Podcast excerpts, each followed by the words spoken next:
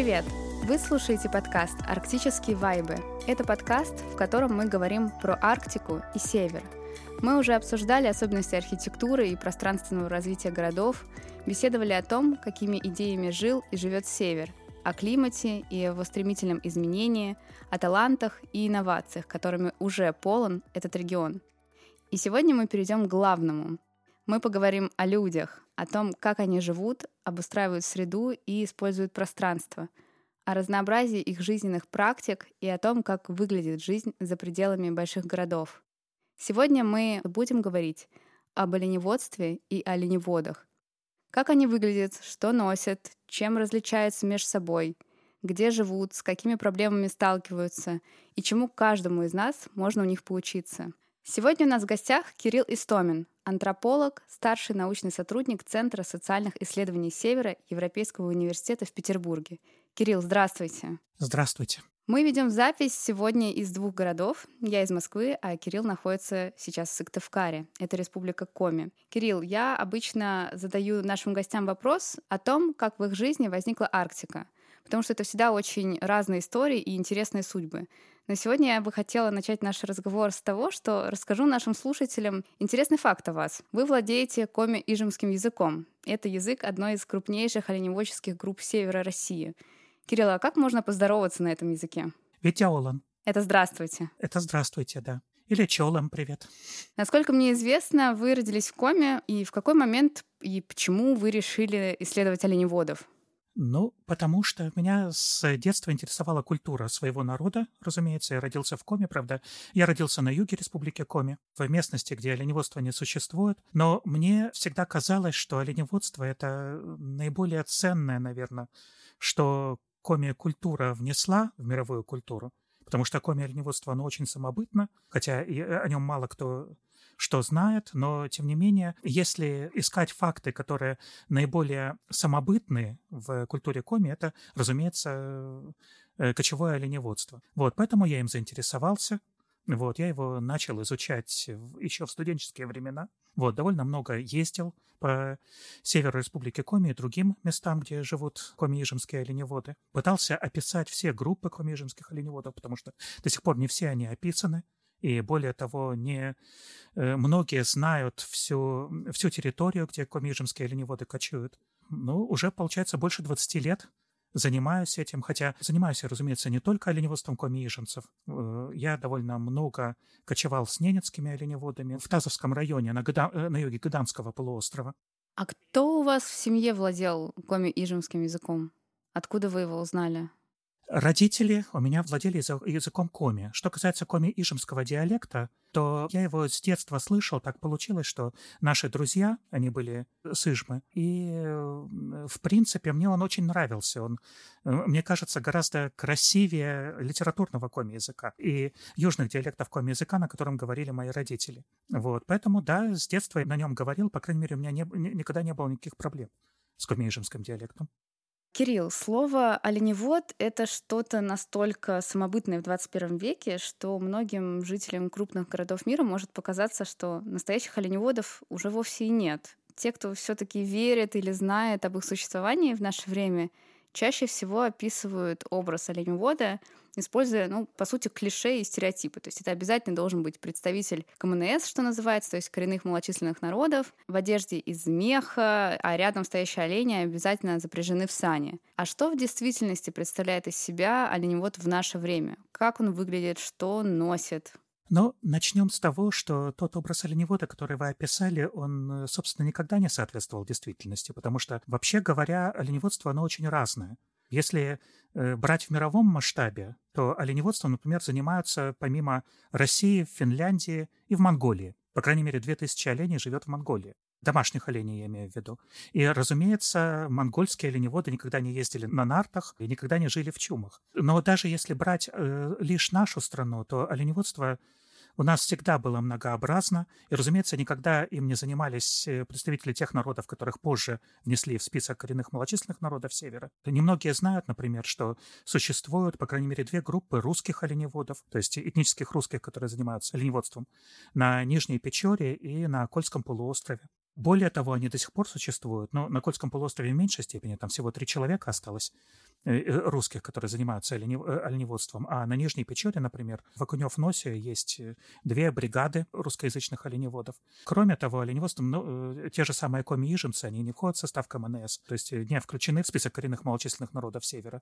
Тем не менее, они являются, пожалуй, об этом сложно судить, потому что никогда количество оленей по этническим группам, разумеется, не учитывалось, но, судя по всему, они являются второй по э, численности выпасаемых оленей группой оленеводов мира. То есть первые — это немцы, разумеется, в этом не может быть никаких сомнений, вот, а вторые — это, пожалуй, коми-иженцы.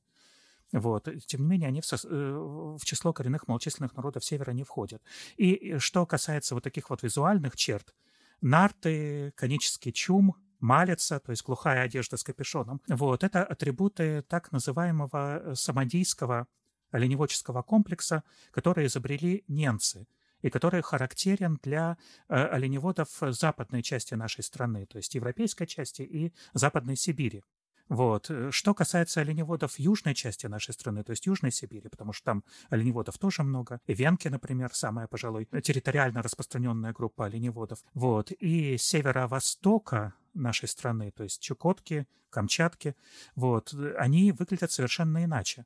Венки, например, не имеют э, нарт, они ездят на олене, э, на, на олене верхом, и одежда у них традиционно была распашная, не глухая с капюшоном, а э, одежда, которая расстегивается на груди. А чем это объясняется? Ну, то есть как, как происходит формирование вот именно такой одежды, что где-то распашная может быть, а где-то глухая? Ну, это этническая традиция. То есть как формируется этническая традиция, вообще мало известно. Оленеводство – это, вообще говоря, отрасль довольно новая в историческом масштабе. Да? То есть оленей приручили не раньше начала нашей эры, судя по всему. И а распростран... Э, э, распространяться прирученные олени, они начали, судя по всему, в начале второго тысячелетия нашей эры, то есть где-то веке в десятом. Вот, поэтому вот эти вот оленеводческие комплексы культурные, имеется в виду материально-культурные оленеводческие комплексы, которые формировались во многом под влиянием местных традиций. Кирилл, а где, собственно, живут сами оленеводы? То есть, насколько мне известно, то существует как минимум несколько видов традиционных жилищ оленеводов. Мы как раз уже о некоторых заговорили. Это там чум, яранга, юрта, палатка, возможно, есть что-то еще. А в чем их различие? Ну, что касается чума, вот э, те чумы, которые вы видите обычно на картинках, вот, это чумы самодейского типа. То есть это те жилища, которые, в которых традиционно жили ненецкие оленеводы, которые с распространением ненецкого оленеводства были заимствованы рядом других народов. Они, судя по всему, являются продуктом развития лесных шалашей, которые были распространены на родине э, ненцев в Южной Сибири. Вот, то есть немцы, они на самом деле пришли на север, судя по всему, то есть есть, конечно, другие гипотезы, но э, согласно э, мейнстриму они пришли на север где-то в начале второго тысячелетия нашей эры с Саян, где э, вплоть до недавнего времени жили народы, которые также говорили на самодейских языках, родственных ненецкому. И, судя по всему, оттуда они принесли шалаши, которые раньше крылись эм, эм, ветками, шкурами лесных животных, вот, и они начали их крыть оленями шкурами. Хотя, разумеется, ненецкий чум – это очень замечательное изобретение. Весь самодийский оленеводческий комплекс, который немцы изобрели, он очень хорошо подходит под нужды оленеводства, как мне кажется, особенно равнинного оленеводства, вот, которое распространено на западе нашей страны. Не знаю, про него можно много рассказывать, то есть это жилище, которое очень хорошо проветривается, в котором очень хорошо построена циркуляция воздуха, так, что он из э, очага поднимается вверх, распространяется по всему жилищу, потом сверху вниз падает тепло. Это, ну, это, это очень, э, э, мне кажется, что это уникальное техническое решение. Но, разумеется, чум — это не единственное жилище оленеводов. Например, на крайнем западе нашей страны живут самы, у них были распространены другие жилища, у них была распространена полуподземная, такого полуземляночного типа вежа, жилища, в котором они жили зимой. И летом, когда они с, с оленями кочевали, у них был такой э, шалаш, который немного похож на чум, но тем не менее не чум. У него э, совершенно другая структура, он на такой дуге. Вот, он назывался куокса у них, или ковакса по-русски. На крайнем северо-востоке у чукчей Э, и э, коряков э, у них яранга, которую вы упомянули, которая также отличается. Она, ее происхождение, насколько я понимаю, глубоко местное, то есть нельзя сказать, что она откуда-то пришла.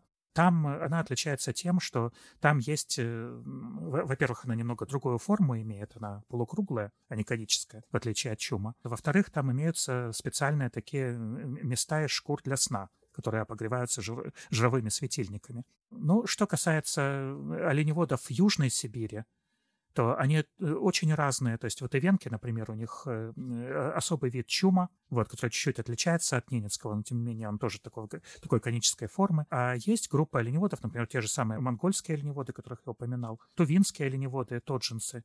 Вот, они часто живут в юртах, очень похожих на юрты степных кочевников. То есть это, это все очень, э, очень многообразно. Но, разумеется, э, в современных условиях это все претерпевает изменения, например, на том же Кольском полуострове. Самые уже в традиционных жилищах не живут. Э, примерно с 70-х годов у них построены стационарные такие базы. Я как раз хотела вас спросить, а действительно ли продолжают жить в таких жилищах сейчас, вот уже в наше время? Да, продолжают.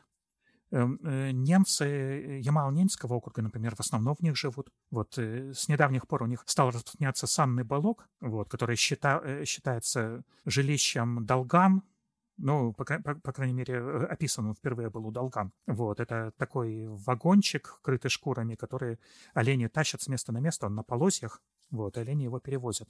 Вот, зимой они жив, э, все больше и больше живут в санных балках, но летом они до сих пор живут в чумах. Оленеводы Республики Коми и Ненецкого округа, они э, на э, востоке, то есть в Большемирской тундре живут в основном в чумах. На западе у них есть э, такие сборные палатки, которые продукт советского времени. Но, тем не менее, чумы встречаются и там, даже на Канском полуострове.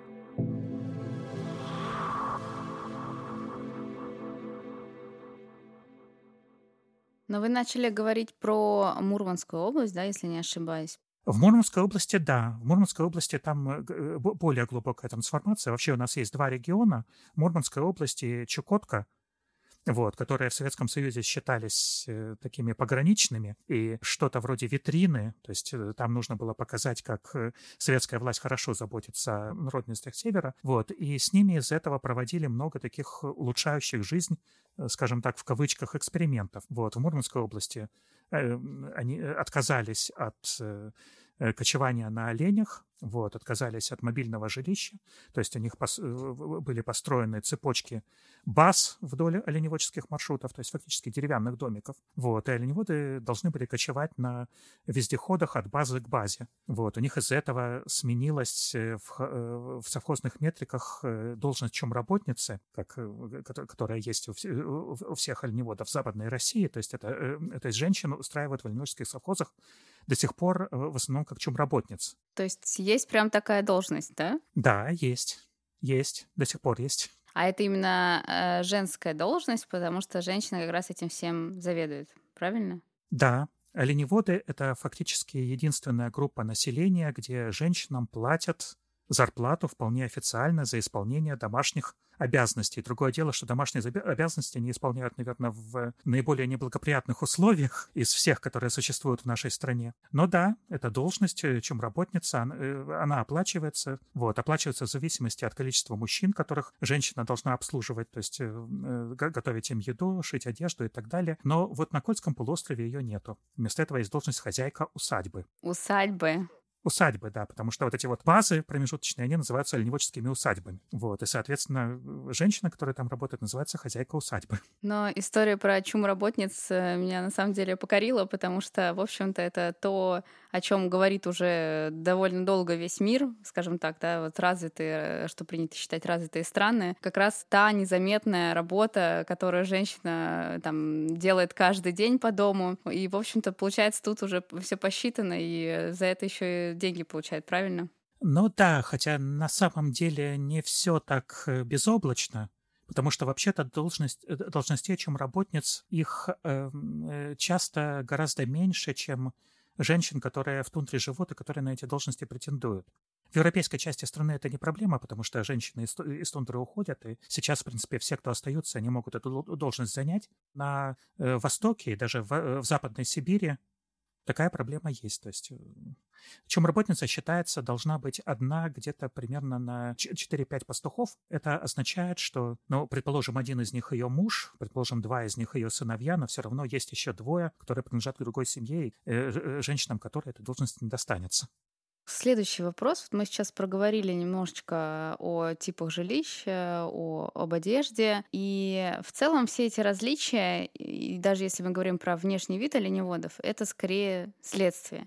А в чем причина того, что сейчас выделяются разные типы оленеводства? Если я не ошибаюсь, было много попыток как раз дать характеристику каждой из оленеводческих систем, и один из подходов, предложенный британским антропологом Тимом Ингольдом, заключался в разграничении этих систем с точки зрения взаимодействия человека и оленя. И это на самом деле очень интересная история. Там, по-моему, выделяются три типа оленеводства. Один основан на доверии, второй на доминировании, а третий на хищничестве. Вот могли бы вы рассказать про их отличия? Да, это очень интересная система. Я не уверен, что она описывает все типы оленеводства, вот, которые существуют. К сожалению, у Ингольда эм, была и остается, потому что он до сих пор жив, и до сих пор активно работает, у него э, была и остается та проблема, что он не читает по-русски, и поэтому большая часть литературы по оленеводству, поскольку в основном оленеводство существует на территории все-таки нашей страны, вот, ему э, оставалось недоступной, но тем не менее следует признать, что его система, она весьма неплоха, и она она разграничивает фактически те э, э, системы оленеводства, где э, люди с оленем взаимодействуют, то есть где олень является очень домашним животным. То есть обычно это система, где олени стадо немногочисленно, где оленеводы знают всех своих оленей в лицо. Они, олени сами приходят к их жилищам, то есть их отпускают пастись, потом они сами приходят, их при, привязывают, кормят. Э, всячески за ними ухаживают. То есть это система, основанная на доверии. Э, человек с оленем действительно э, друг другу доверяют. В тундровом оленеводстве, крупностадном, которое существует у немцев, у коми, у чукчи тех же самых, там ни о чем подобном не может идти речи, просто потому что олени стада очень большие. Вот, например, среднее оленя стадо оленеводческой бригады, оно традиционно было где-то 2-2,5 тысячи оленей ухаживать за каждым из них, знать их в лицо, это просто невозможно. Вот, поэтому оленеводы над оленями доминируют. То есть они их э, с помощью собак собирают, ну, э, в разной степени, конечно. Вот, например, оленеводы э, Тазовской тундры, с которыми я кочевал в Ямал-Ненецком округе, вот, у них э, элементы доверия, причем довольно заметные, в системе отношений с оленем есть. Эм, а, они оленей каждый день приводят к чуму своему, вот, олени довольно долго около чума находятся, лежат, вот, они не боятся людей у них совершенно, вот, к ним можно подойти, их погладить. Э, и это очень э, неожиданно смотрится по сравнению с оленеводством коми, к которому я привык, где олени людей боятся. То есть к оленю, если он не прирученный олень, если он не транспортный олень, к нему очень сложно подойти. Он от тебя просто убегает. Вот. И оленеводы с помощью, с помощью собак стадом управляют, направляют его в ту или иную сторону, но такого вот как бы общения Эм, с основным стадом нет, если только с ездовыми оленями, с которыми, разумеется, люди должны общаться больше. Вот. И есть такой феномен и у коми, и у ненцев э, ручных оленей. То есть это когда, э, например, теленка мать бросает, Бывают такие случаи. Вот, оленеводы его берут, кормят его хлебом, растят его в чуме. Вот, в результате получается абсолютно такой ручной олень, который как бы, ну, об, обычно это делают для детей, потому что дети очень любят с такими, с такими оленятами играть. Вот, и потом он э, вырастает, он называется авка или навка, по-ненецки. Вот. И э, он, э, когда вырастает, э, играет довольно большую роль, потому что с его помощью можно управлять стадом, поскольку он людей не боится, его можно подозвать, он выходит и служит вожаком для стада, которое потом идет за ним, вот, когда олень, оленя стада нужно переместить с места на место. Вот такие вот олени, да, им доверяют. Но что касается основного стада, то там доверия нет, там именно доминирование. И то, что Ингольд называл называл э, отношениями хищничества, то есть он в основном имел в виду те системы оленеводства, которые существуют в современной Скандинавии, в Финляндии, э, в Швеции, в меньшей степени в Норвегии. То есть там олени в основном э, содержатся на свободном выпасе, то есть их в Финляндии, например, есть вот эти вот оленеводческие кооперативы порокунта, вот, которые имеют некую территорию, обычно территория огорожена изгородью, вот, и олени внутри этой изгороди свободно двигаются, там она большая довольно, э, э, они там кочуют с юга на север, ну, как им положено. Вот. И когда оленеводы хотят их собрать, они просто садятся на снегоходы, вот, едут, сгоняют снегоходами оленей в корале, вот, забивают. А, то есть фактически олени там дикие. По крайней мере, они от диких оленей отличаются только тем, что ну, у, у них есть метка на ушах э, принадлежности к тому или иному оленеводческому кооперативу. Э, опять же, в Скандинавии где-то это э, сильнее проявляется, где-то меньше. В Норвегии, например, с оленями некоторые оленеводы до сих пор кочуют. Более того, на том же Кольском полуострове в последнее время развилась система оленеводства, где свободный выпас у оленей летом. То есть она становится немного похожей на скандинавскую.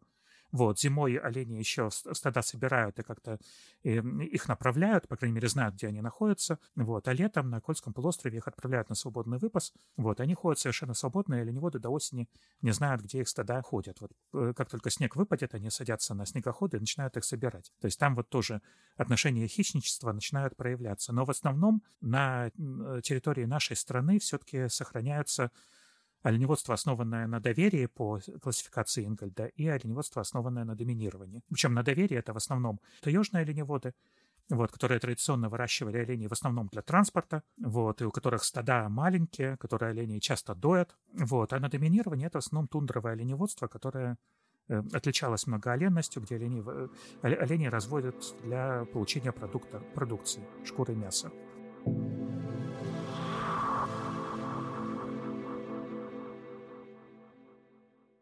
Кирилл, а вы уже начали как-то говорить о кочевании во время ваших исследований. И вот можете ли вы рассказать, как сейчас э, изучают оленеводов? Что из себя представляет такой типичный полевой день антрополога? Антрополог, он должен делать полевые работы, основанные на включенном наблюдении. То есть э, фактически задача антрополога — это жить со своими информаторами, делать то же самое, что они, вот, и изучать их жизнь изнутри. В этом, э, собственно, сущность антропологического метода полевой работы и состоит. Поэтому э, большинство антропологов, которых я знаю, они э, с, с оленеводами действительно кочуют. То есть приезжают к ним в той или иной мере, но есть антропологи, которые с ними, с ними кочуют много лет. Вот, например, в Ямало-Ненецком округе есть такие Александра Терехина и Александр Волковицкий, которые очень давно кочуют с оленеводами и обладают просто уникальным материалом по ним. Вот. В основном я вот, например, часто кочевал от школьника до школьника. То есть к оленеводам весной летит школьный вертолет, который привозит к ним детей из интерната. Вот, я с ним прилетал, с осенним школьным вертолетом улетал. Вот, зимой легче, зимой можно, поскольку можно использовать снегоходы, можно к оленеводам заброситься на, э, на месяц, на полтора, э, там проблем нету. Но в основном, да, нужно, э, нужно кочевать. То есть вот такой вот советское, советский подход советской этнографии, когда в полевой сезон ты прилетаешь там на несколько часов для того, чтобы оленеводов опросить, он и в советское время давал очень мало. То есть этнографы советского времени, которые действительно занимались оленеводством, они все-таки с оленеводами жили. Жили порой достаточно долго. А как, в свою очередь, выглядит жизнь оленеводов самих? Как, когда олени начинают выпасать? Меняется ли как-то образ жизни с наступлением этого периода? Может быть, есть какой-то цикл зимний, летний? Ну, разумеется, по сезонам жизнь оленеводов меняется довольно значительно. То есть обычно период зимнего выпаса, но это зависит, опять же, от системы оленеводства, но обычно на зимних пастбищах олени находятся где-то до апреля. Ну, это в основном зависит от того, насколько далеко от зимних находится отельное пастбище. В, в оленеводстве есть очень известный период, отел, который проходит в мае, вот, когда к пастбищам предъявляются очень э, высокие требования, то есть там не должно быть леса, там должно быть много ягеля. А, Кирилл, а можете пояснить сразу, а что такое отел для наших слушателей? Отел — это период, когда олени рожают телят. Олененок э, по-русски вот, он называется теленком. Это, в принципе, стандартная э, номенклатура в русском языке. Вот. И олени рожают телят в мае. И э, это период очень ответственный, потому что телята могут быть э, легко очень потеряны, от них может, э, могут отказаться матери, их может занести снегом, потому что в мае еще частые пурги.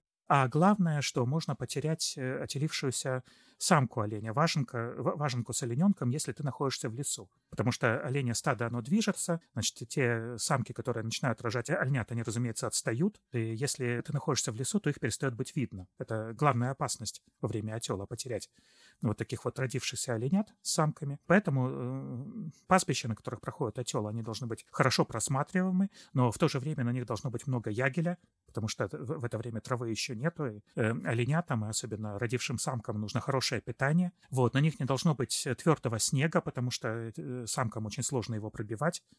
Вот, зимой они могут, а во время, э, во время отела уже нет. Вот, и поэтому отельные пастбища, они представляют очень высокую ценность в оленеводстве. Э, ранневесенними они называются. Вот, и задача оленеводов — покинуть зимнее пастбище так, чтобы к началу отела выйти на них. Поэтому где-то в, э, в, в апреле они начинают с пастбищ выходить, проводят отел на отельных пастбищах, вот, потом снег в, в, в июне стаивает, вот, начинается период летнего выпаса. Вот, опять же, зависит от системы. Э, большинство оленеводов э, запада нашей страны, коми, немцы и так далее, они э, летом кочуют довольно интенсивно. Вообще у немцев кочевой путь может достигать тысячи километров в одну сторону. То есть получается, что они 2000 километров проходят в год туда-назад. Вот. У коми обычно он меньше, где-то так километров 500 в одну сторону иногда 600. Вот. Есть группы, у которых он довольно маленький. Например, у чукчей он обычно небольшой, э, поскольку у них там горная тундра, и перемещаться им сложно, и вообще их нарты не предназначены для летних перемещений. Э, ну, исторически были не предназначены. Они исторически пасли пешком и даже без собаки. Вот, и, соответственно, кочевали не так много. Вот, это, кстати, тоже особое мастерство, потому что я, например, не могу себе представить, как можно удержать стадо 2000 оленей без собаки. Вот, но, тем не менее, они как-то могли это делать. Кирилл, а вообще нужно и можно ли приручать и одомашнивать оленей? Это очень сильно зависит от того, что вы имеете в виду под словом «одомашнивать». Дело в том, что в российской науке под одомашниванием имеется в виду выведение некого особого вида, который отличается от дикого предка. То есть, э, э, например, коза становится домашней тогда, когда она начинает отличаться от дикой козы. Лошадь становится домашней, когда она начинает отличаться от лошади проживальского и так далее. Вот если вы это имеете в виду, то олень – животное не домашнее, потому что олень, в принципе, домашний олень от дикого оленя, нельзя сказать, что он не отличается вообще но отличия носят статистический характер. То есть в среднем э, домашние олени, они меньше по размерам. Да? В среднем э, окраска домашних оленей более разнообразна. В среднем э, домашние олени имеют более короткие ноги. Но, опять же, в среднем, в среднем, в среднем. В принципе, можно найти домашнего оленя, который выглядит совершенно как дикий, вот, и можно найти дикого оленя, который выглядит как большинство домашних. То есть нельзя сказать, что на генетическом уровне есть какие-то отличия у диких и домашних оленей. Именно поэтому западные коллеги, они говорят, что олени, то есть они отказываются называть оленей domesticated, они постоянно говорят semi-domesticated. А по-русски в если уж подходить э, строго, оленей нужно, э, ну, нужно называть прирученными, а не домашними потому что именно вот таких вот генетических отличий у них нету. Вот, что касается приручения оленей, ну, как сказать, э, по крайней мере, пока э, диких оленей приручить и сделать домашними э, я не слышал, чтобы кому-то удалось. Вот, но судя по тому, что домашних оленей мы все-таки имеем, вот, видимо, это должно быть возможно. Дикие олени, они людей боятся, их довольно сложно поймать, ну, теоретически телят у них, например, поскольку они медленно, медленно бегут, в отличие от взрослых оленей, вот, их догнать можно. Ну, по крайней мере, вот на Таймыре существует большое стадо диких оленей, да, и э, части его иногда при, приходят в Енисей и оказываются в Ямал-Ненском округе на, на, на Гаданском полуострове. Вот, там считается, что приру, пытаться приручить дикого олененка не имеет смысла, потому что он все равно вырастет, все равно, э, когда вырастет, будут людей бояться, вот, и все равно у тебя стадо расколет, то есть э, и сам уйдет от тебя, и уведет часть стада с собой. Вот, потому что, потому что он будет прирожденный лидер, поскольку он больше боится людей, чем домашние олени, более самостоятельные и так далее. Другое, другое дело, что насколько это его генетическая черта, я вот, например, не уверен. Мне кажется, что поведение оленя, оно вообще-то генетически не запрограммировано. То есть оно как бы Скорее, оно запрограммировано социализацией. То есть э, э, олененок наблюдает, как ведет себя его мать, вот он повторяет как бы ее модели поведения.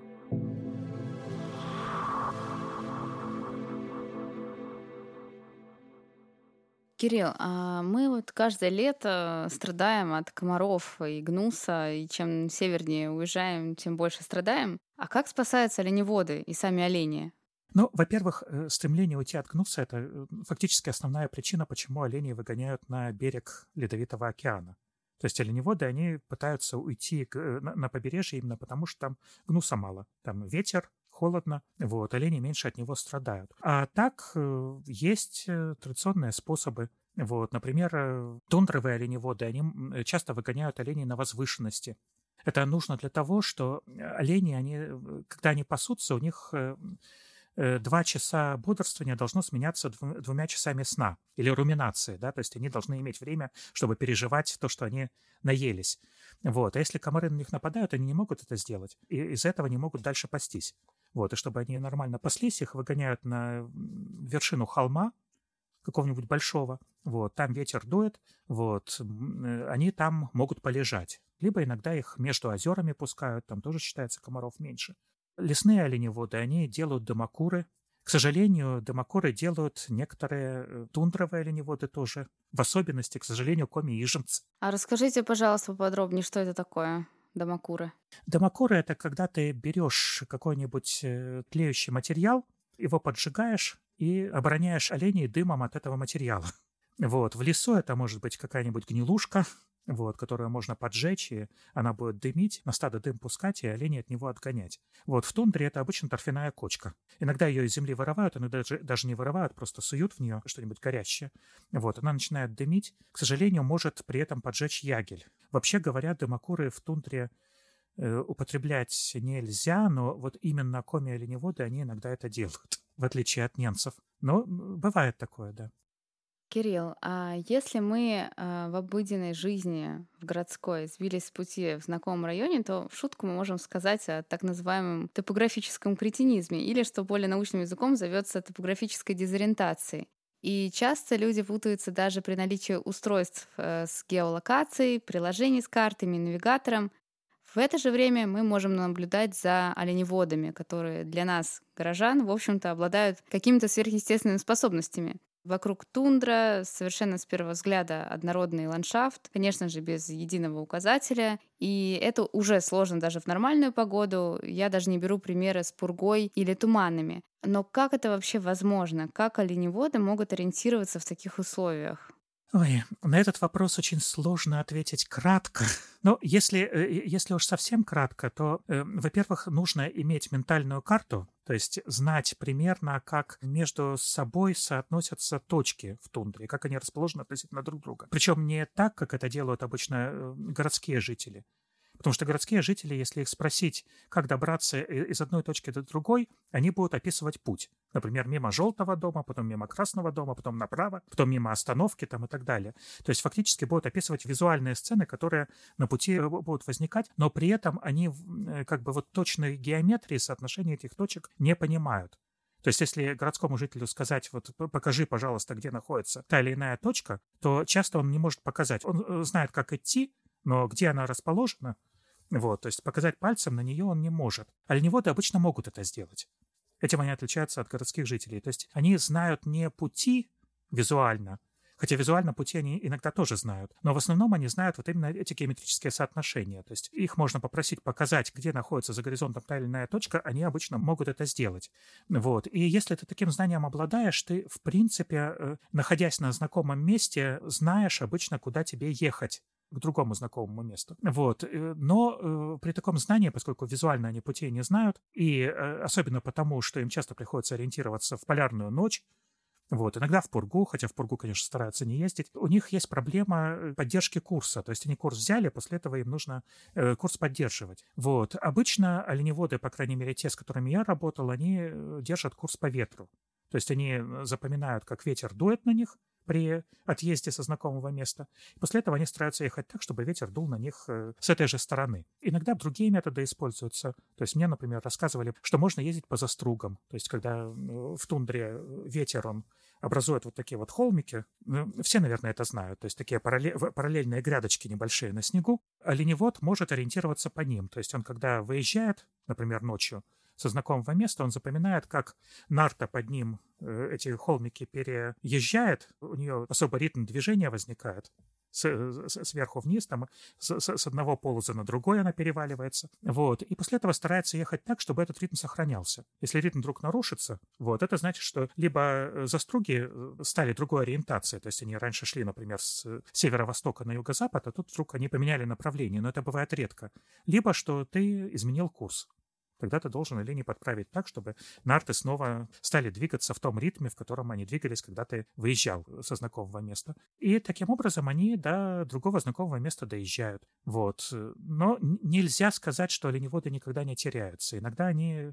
Иногда оленеводы тоже теряются. Вот я как раз хотела узнать, а как-то можно этому научиться, или этим обладают только оленеводы, и действительно ли они никогда не теряются? Вот вы буквально схватили мой вопрос. Научиться этому, разумеется, можно. Другое дело, что это приходит с большим опытом. То есть можно так научиться чувствовать территорию и прям вот э, знать в точности до градуса? Да, но для этого нужно по этой территории основательно поездить. То есть не у всех есть просто на это время. Оленеводы там ездят э, в течение многих лет, поэтому они ее и знают. Что касается того, что э, теряются ли они, да, теряются, бывает. Более того, на самом деле оленеводам ездить, наверное, сложнее даже, чем э, городским жителям ходить по городу, потому что они, в отличие от городских жителей, не могут проверить, правильно ли они едут. То есть, если городские жители не запоминают дорогу визуально, и поэтому вот они не увидели, например, вовремя зеленый дом, хотя он должен быть, они знают, что потерялись. Вот. Оленевод на самом деле этого не знает. То есть, пока он не доедет до знакомого места, он не знает, правильно он едет или нет. А что, если потеряется? Что он делает? Ну, есть такое базовое правило, что ты, главное, не должен начать метаться. То есть, э, если ты едешь по какому-то курсу, и у тебя вовремя не появилось знакомое место, куда ты едешь, вот, то тебе лучше либо вернуться по своим следам, если они еще есть, конечно, потому что они есть не всегда, их может замести пургой там и так далее. Вот. Но если следов нету, то ты должен ехать так же, как ехал. Вот, то есть главное тебе не начать менять курс. То есть не сворачивать, правильно? Да, не, не сворачивать. Вот, потому что если ты начнешь сворачивать, то ты окончательно потеряешься и начнешь ездить по кругу. Вот, если ты продолжаешь ехать так, как ехал, то ты куда-нибудь выедешь. Может быть, не туда, куда тебе нужно было, но в какое-то место, которое ты знаешь, какой-нибудь реке, большой, которое ты знаешь, где-то там дальше должно быть. Вот, к озеру, которое пропустить сложно. Вот, даже если ты курс неправильно взял, э, на какой-то ориентир ты выедешь. И это считается, как сказать, довольно сложно, потому что э, когда ты э, по тундре едешь, вот у тебя твой чум пропал, ты не знаешь, где ты находишься, вот, ты ждешь, что перед тобой появится знакомое место, оно не появляется, то у тебя постоянно приходят мысли, что я, наверное, взял, например, слишком сильно влево, мне нужно уйти направо. Сменить курс, вот это вот делать нельзя. Потому что если ты сменишь его один раз, то ты будешь его менять еще раз, еще раз, еще раз. В конце концов, начнешь по кругу ездить, и вот тогда вот тебе уже мало что может помочь. Кирилл, чего мы не знаем об Арктике? Мы очень многого не знаем об Арктике на самом деле. Вот, мы не знаем, как связаны отдельные части ее ландшафта, причем не только природного, но и социального. Я не знаю, вы, может быть, слышали, в э, этой зимой был падеж оленей на Ямале. Вот. Были слухи, по крайней мере, среди оленеводов, вот, о том, что этот падеж частично вызван тем, что начали ходить ледоходы на мыс Каменный, то есть, это, то есть они начали огибать полуостров Ямал на э, нефтезаливочную станцию на мысе Каменном. Вот. И из-за этого вот эта вот полоса открытой воды с нее идет пар зимой и вызывает образование ледяной корки на снегу на самом полуострове. Вот. А олени, они ледяную корку иногда пробить не могут. Им довольно сложно это сделать. Вот. Я не знаю, так это или нет, но вот э, оленеводы так говорят. Это пример э, связей, которые не очевидны в Арктике. Их на самом деле очень много, таких связей, как ни странно. То есть э, вещи, которые ты никогда между собой не связывал, вот, они могут оказывать очень непосредственное влияние друг на друга. Вот Коми оленеводы, например, мне жаловались, что в последнее время в тундре начинают расти кусты, ну, это, э, об этом многие знают.